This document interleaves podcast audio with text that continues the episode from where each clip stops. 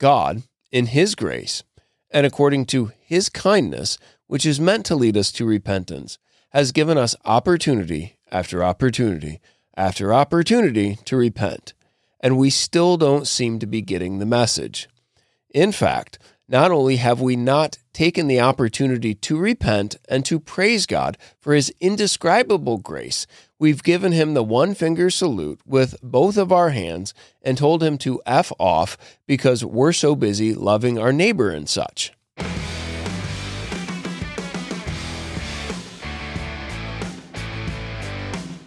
Welcome to the Godly Troublemaker Podcast. I'm your host, Andy Parker.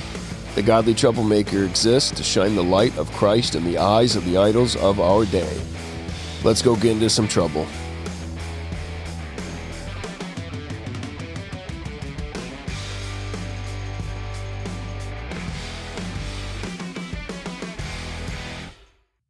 Introduction In episode 3 of The Godly Troublemaker, titled Overturning Roe, I said that our country was a powder keg and that Roe would be the match.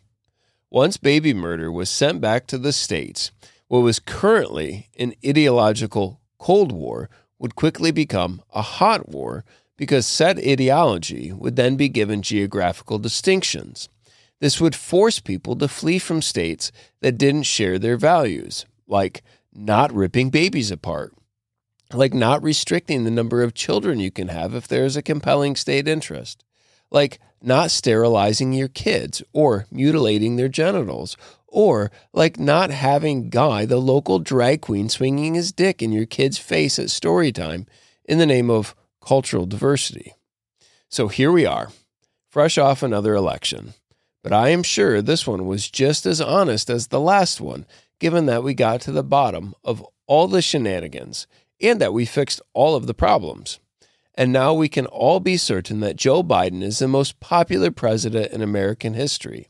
And anyone that questions this is an election denier and a racist because nothing says, I'm for the black community, like a 79 year old white rapist and pedophile who lets little black kids rub his legs. But I guess you can molest any community if you destroy the family and keep them dependent upon government cheese. All this to say that anyone who thought there was going to be a red wave because somehow cheating locally isn't anything like cheating nationally was sadly, well, dead wrong. Now, don't get me wrong. I appreciate your brand of plucky optimism. I really do. It's just that I have been too heavily influenced by that wonderful dystopian economic novel by Laura Numeroff titled If You Give a Pig a Pancake. That is, she'll only want more. And it's time for us to all learn the song of the revolution called Beasts of England, so we can sing it with all of our comrades. Not only have we promoted the stupidest people to leadership, and I'm not even talking about the ones that are literally and certifiably brain damaged, but we have repeatedly rewarded the worst elements of our society. Every parent knows that if you allow a naughty toddler to get his way, his behavior doesn't become self correcting. In fact, it gets progressively worse because you've given that pig a pancake and now he only wants more. The longer the bad behavior goes on for, the greater the explosion will be when it's actually corrected. God, in His grace, and according to His kindness, which is meant to lead us to repentance, has given us opportunity after opportunity after opportunity to repent, and we still don't seem to be getting the message. In fact, not only have we not taken the opportunity to repent and to praise God for his indescribable grace, we've given him the one finger salute with both of our hands and told him to F off because we're so busy loving our neighbor and such. Enter Michigan. My beloved Michigan. For the past two and a half years, I have been saying that the High Imperial Empress, Gretchen Whitler, would be reelected in our great state. Lo and behold, here we are.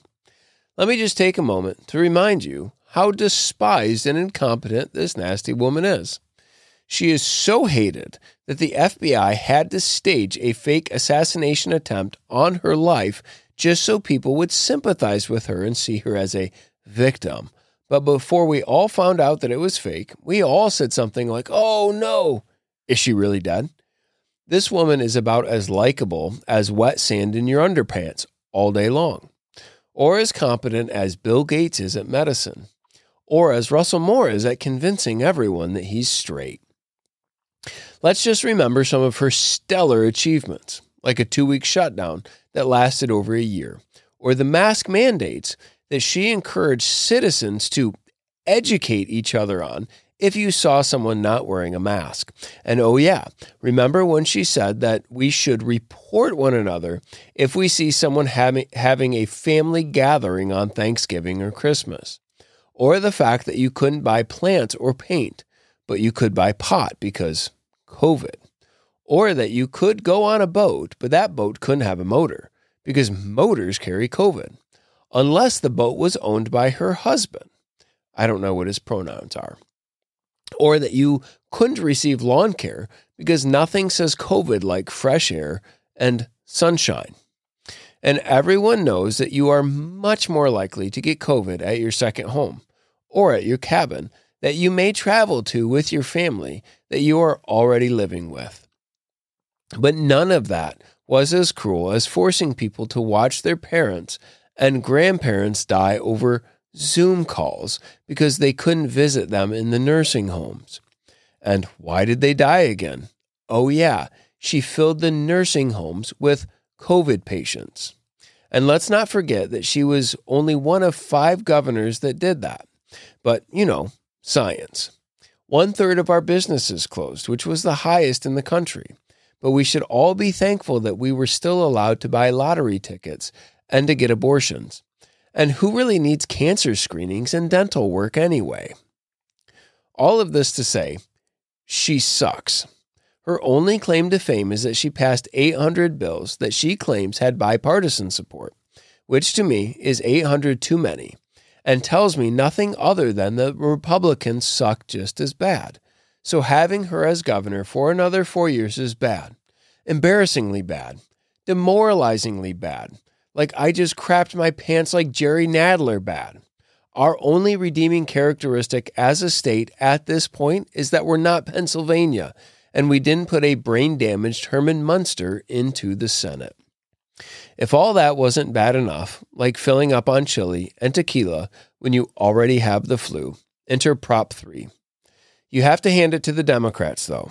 Compared to the Republicans, they make Fetterwoman look like a genius, and Whitler look chaste. As soon as Roe fell, which was the single biggest conservative victory ever, the Democrats went on offense, while the Republicans went on an apology tour, which allowed the Democrats to craft proposals straight out of the devil's anus. And no, I'm not talking about a game of hide the hammer at Paul Pelosi's house on a Friday night in San Francisco. Prop 3 is wicked, it is evil, so evil that I would have gladly taken another four years of Whitler if that proposal had not passed. But passed it did, and now we are all left with the aftermath. If I was White Goodman, I would hit you with some knowledge. Or if I was Al Gore, I would share an inconvenient truth. But alas, what I have to share is a lot more troublesome. So here it is America is dead, and Michigan is gone. Prop 3 was checkmate in our state. Therefore, I will give their wives to others and their fields to conquerors, because from the least to the greatest, everyone is greedy for unjust gain. From prophet to priest, everyone deals falsely. They have healed the wound of my people lightly, saying, Peace, peace, when there is no peace. Were they ashamed when they committed abomination? No, they were not at all ashamed. They did not even know how to blush. Therefore, they shall fall among the fallen. When I punish them, they shall be overthrown, says the Lord. Jeremiah chapter 8, verses 10 through 12. Having been born in 1978, I have often asked myself how in the world could Roe have passed? Why didn't everyone in the country laugh at the Supreme Court's decision? Why did any state go along with it? How could people be so wicked? Michigan just said, Hold my beer. In time to come, every single adult male in Michigan is going to be asked, How could you have let this happen? And parents, when you're asked, what will you tell your children? Let's put this into perspective. A 50 year culture war ensued with the Roe decision that was a result of seeing phantasms in the Constitution. 65 millionish babies murdered because of emanations and penumbras and privacy and stuff.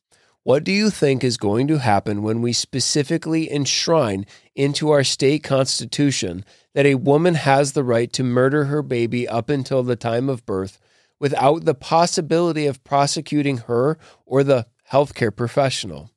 Then sanctifying the sterilization of our youth and state controlled birth but only if there's a compelling state interest to do so.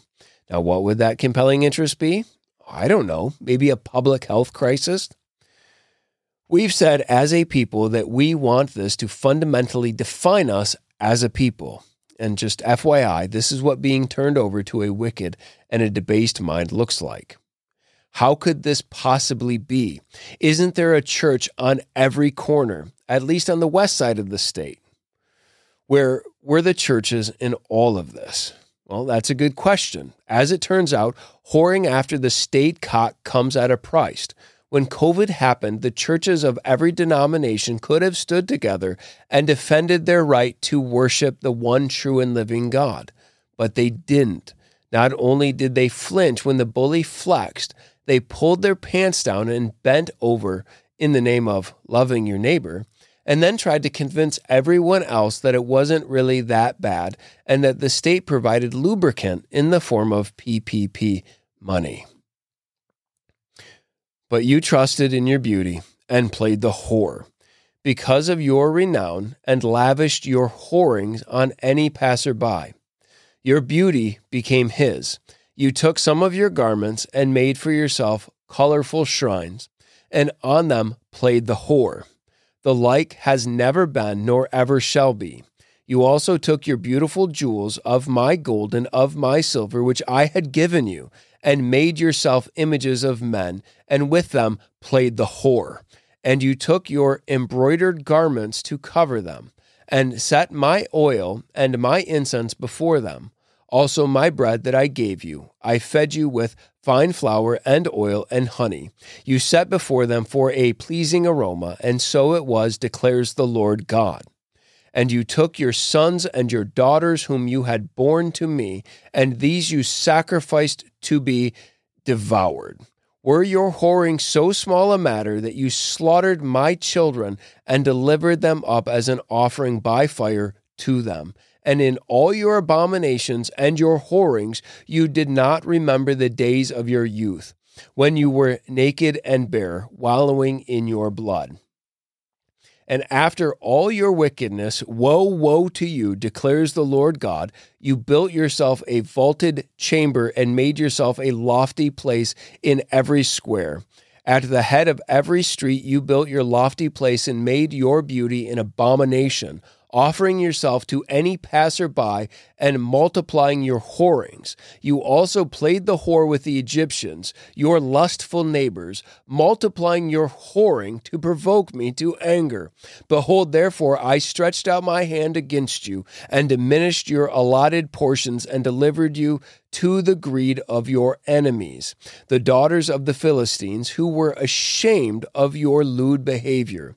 You played the whore also with the Assyrians because you were not satisfied. Yes, you played the whore with them, and still you were not satisfied. You multiplied your whorings also with the trading land of Chaldea, and even with this you were not satisfied.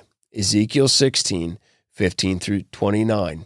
These stupid ecclesiastical whores that fill our state aren't even good at their whoring. A good whore gets paid for her whoring, but these sluts get nothing in return for all of their whoring. Stupid fools. They strain out a gnat while swallowing a camel. They've abandoned the just law of God in order to promote social justice, which is much more popular with the unregenerate because apparently the way to win the unregenerate is to be converted to their beliefs and to their lifestyles. Woe to every Reformed church in our state, particularly you Dutchies on the west side, who didn't speak out against this evil. You've received a rich blessing from your fathers and have crapped all over it, and now your children will suffer as a result. But at least you've convinced everybody that you're not racist. Woe to all of you Dutchies who have taken so much pleasure in declaring they aren't like the Anabaptists as they become a bunch of weird pietistic separatists. Woe to every big, mushy, soft, effeminate evangelifish church that is more concerned about offending man than offending God. But at least your non offensive metrosexual pastor looks awesome in his jeggings.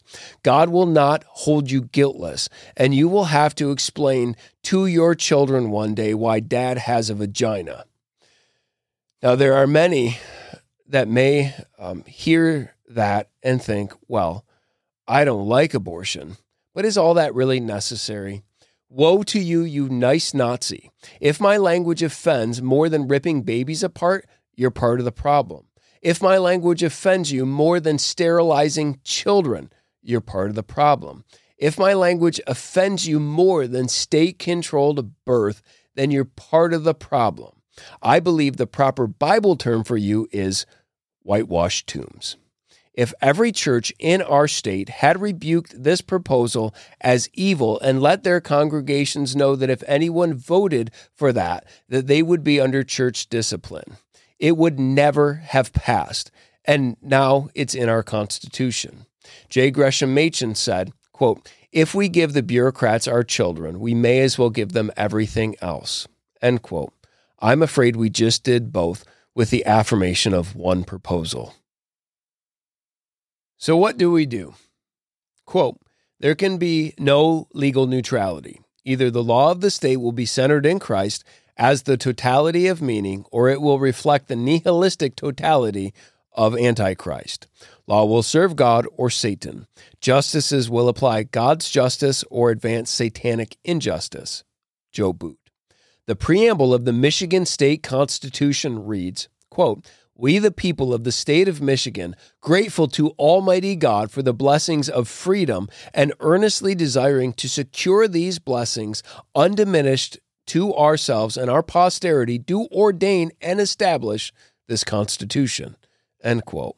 Now, how in the world can we have that and Prop 3, which is so obviously evil and contrary to the law of Almighty God, in the same document? The answer is you can't. They are completely antithetical to one another. Therefore, every county in Michigan ought to do the right thing before the Almighty and declare their county, city, or township a sanctuary city. It is time for every lesser magistrate to stand up and do what's right. This is the primary reason why you exist. Do your job. But what are the saints to do living in a state where the majority of people, allegedly, because Michigan has never had a problem with election fraud? I'm just kidding. Everyone knows Michigan elections are dirtier than Bill Clinton's phone and Joe Biden's pants. But what do we do? The same thing we should have been doing all along preaching like a Baptist and fighting like a Presbyterian. John Knox said, quote, A man with God is always in the majority. End quote. They will try and scare you and bully you and intimidate you. Don't let them. We have the Spirit of the living God in us, and the Lord we serve is seated at the right hand of the Majesty on high, who rules over the nations and has risen from the dead. It certainly feels like all hope is lost in Michigan, but take heart, dear brothers and sisters. Our God raises the dead. If Prop 3 may be checkmate politically, and honestly, it is very hard to envision the state ever going red again, then the gospel of Jesus Christ is checkmate spiritually. I don't care what they do or how evil they are, they can't stop the advance of the gospel. You can't silence it, you can't restrain it, and you cannot stop its advance. So, yes, the most evil proposal imaginable passed in Michigan, and the devil is smiling. But that smile is going to be temporary. May our Lord light such a flame in Michigan through the advance of the gospel so as to make it unthinkable for anyone to exercise any evil right given to them by this proposal.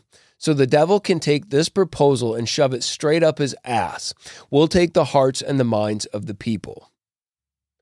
Conclusion We have a fight ahead of us, and there is no doubt about that.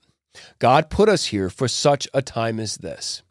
Heroes are not made in the academy, they are made in the arena and on the battlefield, covered in sweat and mud and blood. No one remembers the appeaser, the compromiser, the hypocrite, but it's the men who fight the good fight of the faith that are remembered. The man in the arena.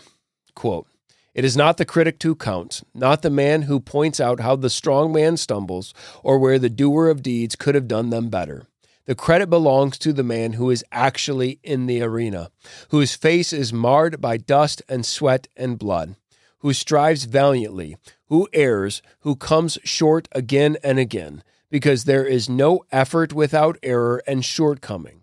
But who does actually strive to do the deeds, who knows great enthusiasms, the great devotions, who spends himself in a worthy cause, who at the best knows in the end the triumph of high achievement, and who at the worst, if he fails, at least fails while daring greatly, so that his place shall never be with those cold and timid souls who neither know victory nor defeat.